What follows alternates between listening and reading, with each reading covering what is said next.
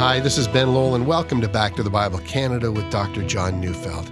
Well, we continue our series in the Psalms today called To the King.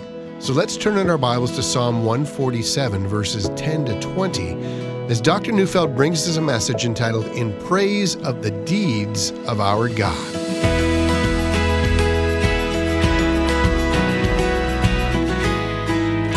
We've all heard the expression, he can't see the forest for the trees. Now, we say that when someone becomes so involved in the details of something, they can't see the overall situation. I mean, they need to stand back, look at the big picture. They're focused on only one thing and they fail to see the whole. They're so concerned with specifics. They can't see the problem or the solution or the, the progress that's being made or the dangers ahead. Well, you know what I mean. You know, there's another illustration. Myopia is a disease of the eyes when we see objects that are close to us quite clearly, but all objects in a distance are blurred. See, spiritually, this is one of the most common diseases of all people. We're wrapped up in the immediate and we're blind to the wider purposes of God. Let's try an example. Let's say you have an important business meeting in another city and you have a flight to get there. And for several reasons, you miss your flight in a crucial business meeting. It's devastating because that kind of an error could even result in you losing your job. God, you say, why could you not have ensured that I made that flight?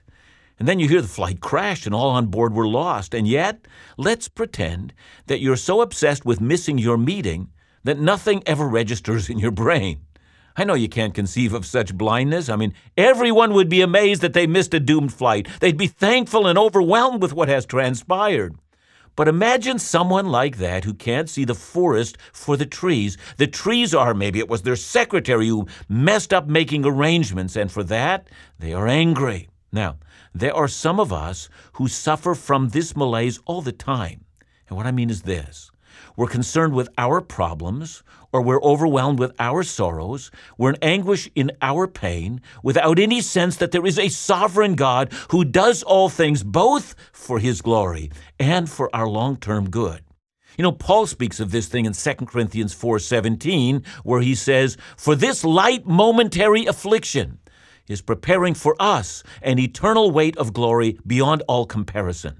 You know, just so we don't misunderstand, I mean, Paul is not saying that our sufferings are, as some say, you know, there's nothing to them. If you look at Paul's suffering, there is nothing light about them.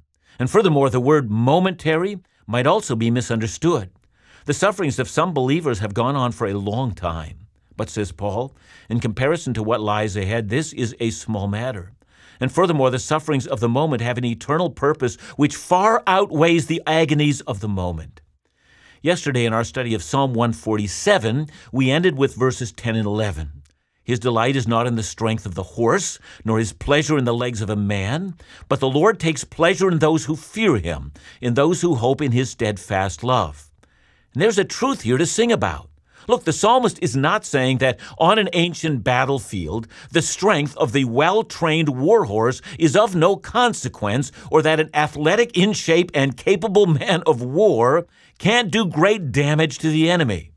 But there is a truth, there's a grander vision that supersedes the immediate combat on the battlefield, and here it is God favors those who hope in Him.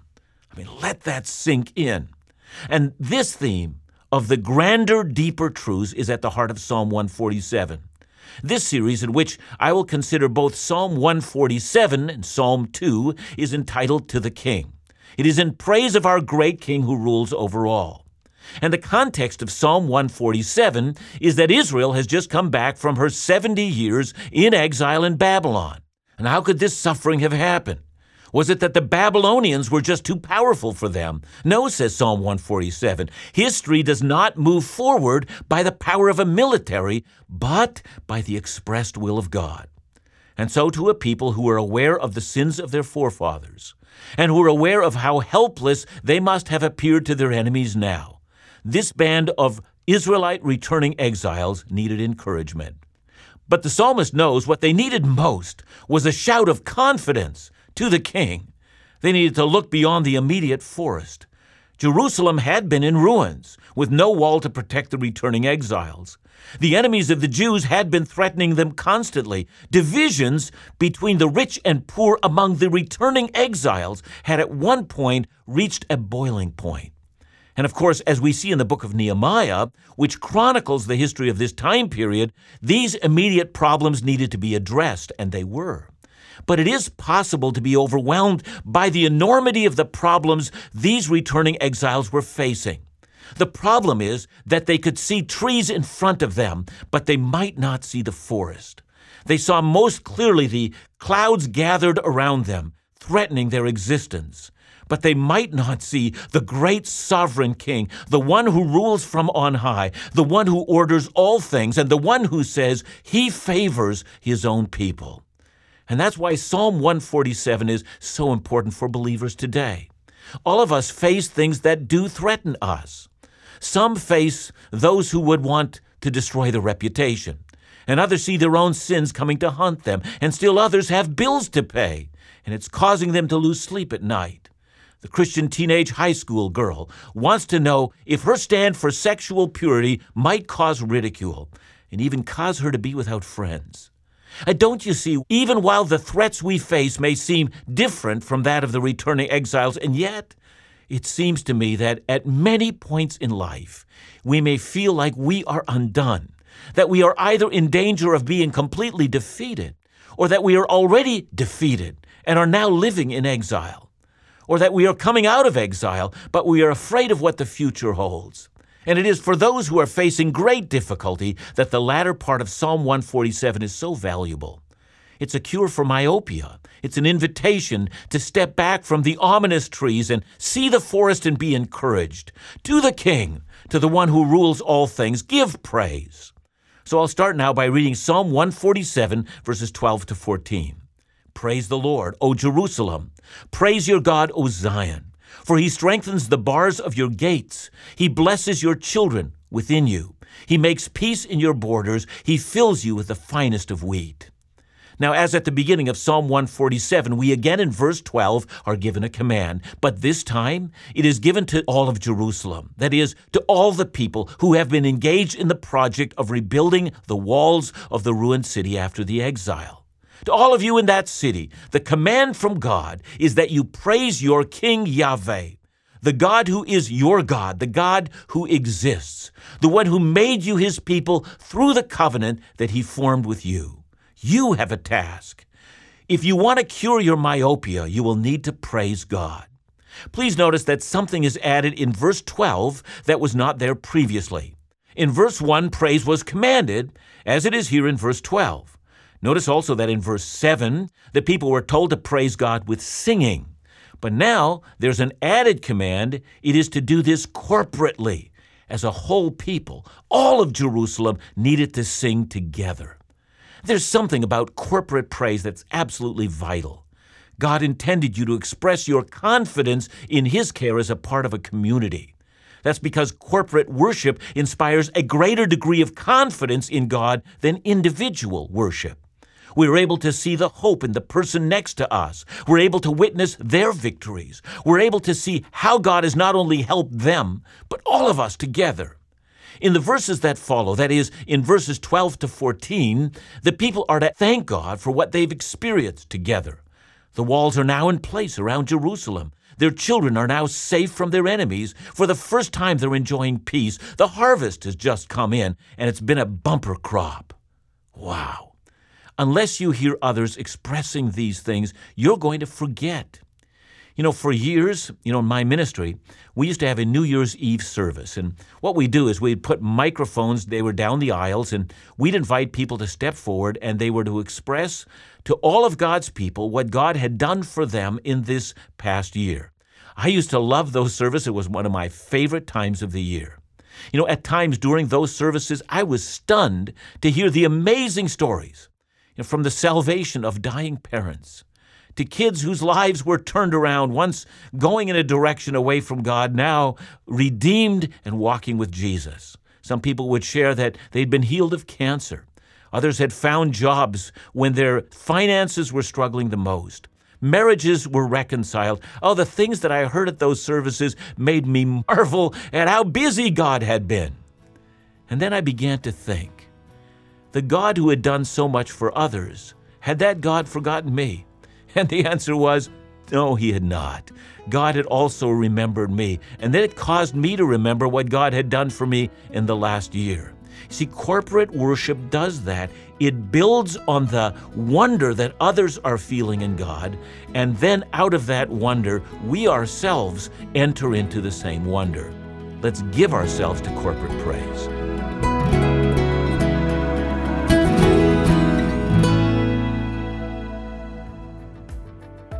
Truth in Life Today is one of the many Bible teaching and engagement ministries of Back to the Bible Canada. Our mission is simple we teach the Bible, engaging people in its timeless truth and relevance for daily living. Connecting God's people to God's Word in our world today is critical. And Truth in Life Today with Dr. John Neufeld engages timely issues of life and faith so important for God's people to discuss. Special guests each week will discuss issues of the sanctity of life finding hope and joy in difficult circumstances, how God is working in our nation and around the world, and so much more. So join us on Truth and Life today by tuning in on Vision TV every Sunday at 12:30 p.m. Eastern or subscribing to the Back to the Bible Canada YouTube channel or simply visiting us at backtothebible.ca. And make sure you let us know you're watching. If you'd like to learn more or share a gift to support Truth and Life Today or any of the ministries of Back to the Bible Canada, call us at 1 800 663 2425 or visit backtothebible.ca.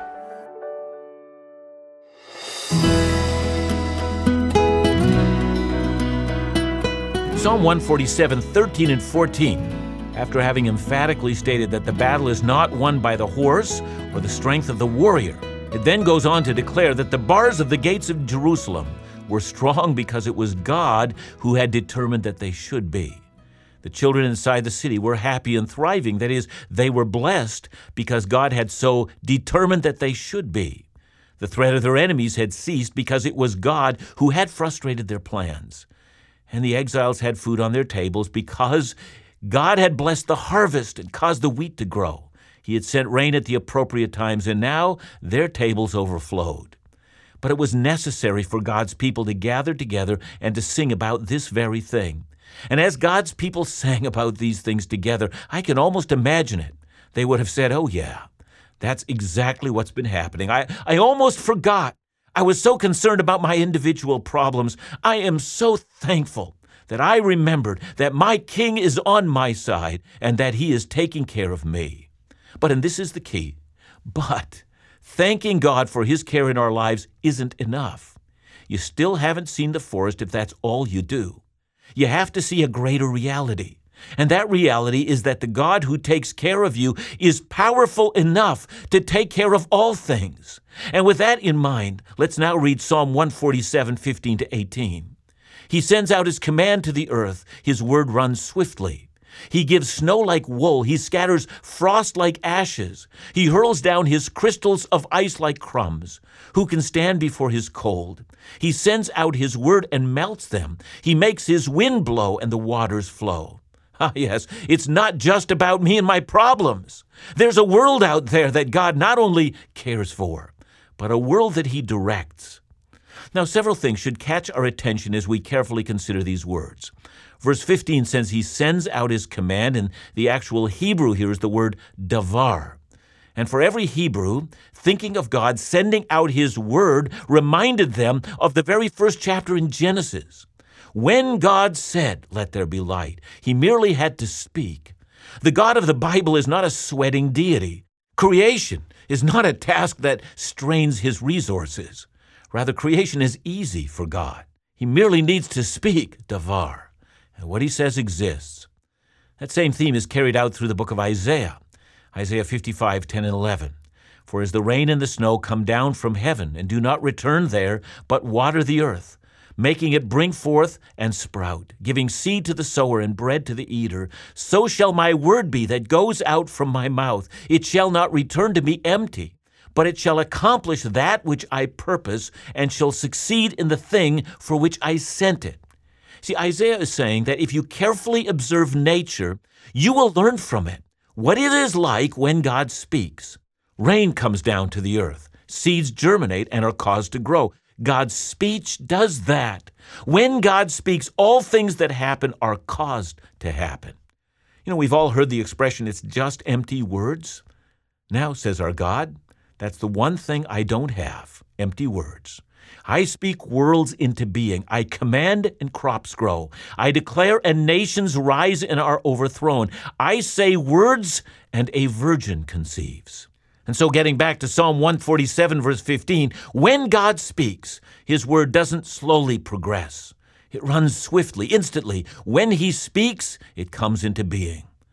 Look beyond our immediate problems. Look beyond the trees and see how my word accomplishes all I send it to do. And here God says, every time I command, winter comes into being. And here God mentions the snow, the frost, the ice crystals, and the cold temperatures. Now it's here that we're going to need some time to allow all this to sink in.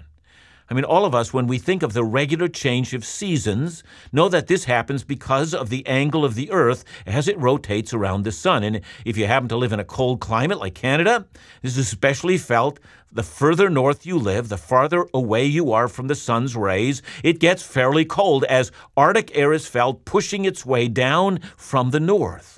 And Christians are quite comfortable to say that it was God who set the earth in its course, for all things, including the laws of nature, are His creation.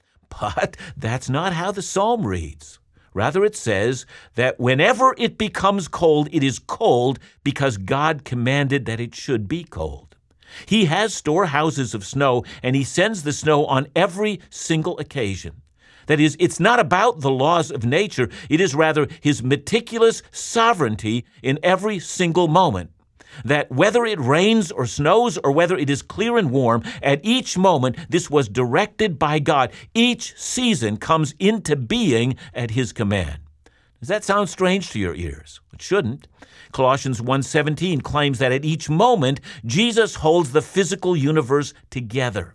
That is the reason why that atoms don't fly apart. It's because our God has willed that they should not.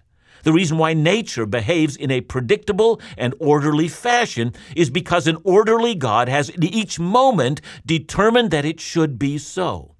And that's why science can exist. God, who is faithful, is faithful in his ordering of the created world. At each and every moment, he wills the orderly laws of nature. That's why Psalm 147 can speak about these things like frost and cold and snow and ice crystals. All of them form when God speaks his word. It happens according to his command. God is not absent from creation. He is present to it at each every moment. Well, then, if God wills all things through His powerful word, is this not the forest that we so desperately need to see? I mean, how else could we gain confidence that God will oversee the strength of the gates the people of Jerusalem had built to keep their enemies out? I mean, how else will we know that our enemies won't rise up against us and drive us from the land as the Babylonians had done so many years earlier? Is it not this that God has spoken. We are the people who are His people, made that way because God willed that we should be in covenant with Him. And so, for us today, who have been bought by the precious blood of Christ, is this not so with us? Don't just see the trees of your problems. Look at the forest brought into being by our Savior. Now, that doesn't mean we don't work hard and pay attention to the problems we face. God had already determined when He called us to be His through the blood of Christ, chosen before the foundation of the world, God already determined that He created His people to rule and reign over His creation.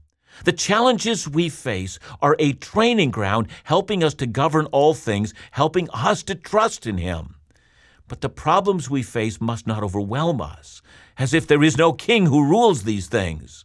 The great king who rules and who has chosen us as his people. This truth, this grand, glorious vision gives us strength and confidence as we face our current problems. We aren't frozen in fear. We labor in confidence, knowing that if God is for us, who can be against us? And with all of this, we end Psalm 147 with verses 19 to 20. He declares his word to Jacob, his statutes and rules to Israel. He has not dealt thus with any other nation. They do not know his rules. Praise the Lord. Notice the God who spoke and the frost appeared is also the God who spoke to the people of Israel and gave them his word. And when I think of the end of Psalm 147, I, I also have to reflect on Psalm 19. You know, when I first encountered Psalm 19 so many years ago, I was told that scholars had concluded that originally that psalm had been two psalms and that at some point an editor had made them one. And that was because the first six verses speak about the heavens and the cosmos and the creation and all that which glorifies God. And then in verse 7 to the end of the psalm, we hear of the law of the Lord, that it's perfect and sure and, and right and pure.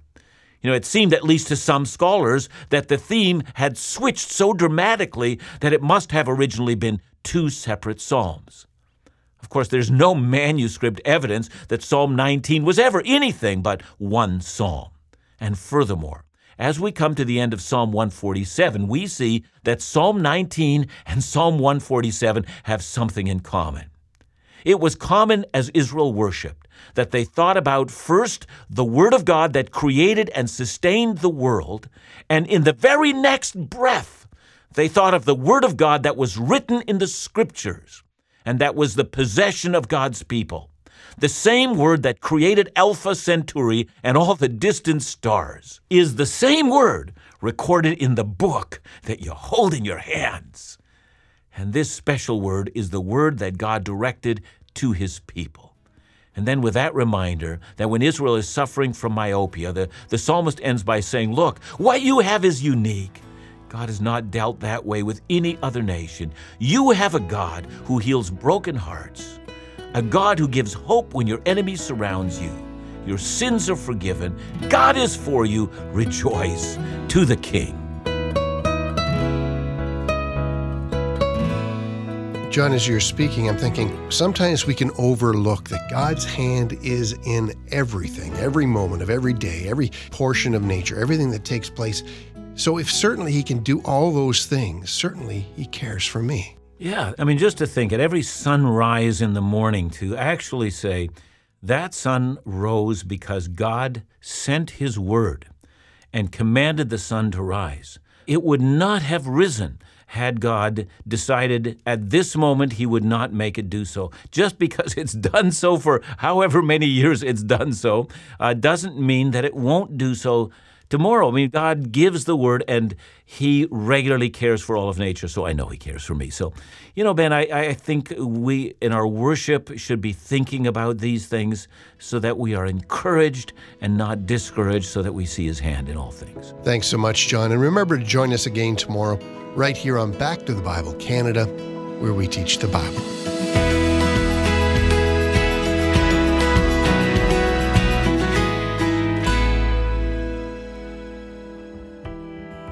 From February 7th to 16th, 2020, make plans to join us for our Back to the Bible Canada Southern Caribbean cruise. You'll be sailing the seas for nine days aboard Royal Caribbean's Explorer of the Seas, visiting Aruba, Curacao, Bonaire, and more.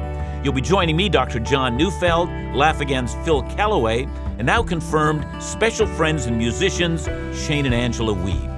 I guarantee you, you'll be spiritually enriched and challenged. You'll laugh and be encouraged. You'll enjoy great fellowship and refreshment. Come on your own or with a family and friends as you enjoy incredible ports of call, everything the ship has to offer, and a week of ministry designed specifically for that occasion. I can't wait to see you there. Check it out at backtothebible.ca or call us at 1 800 663 2425.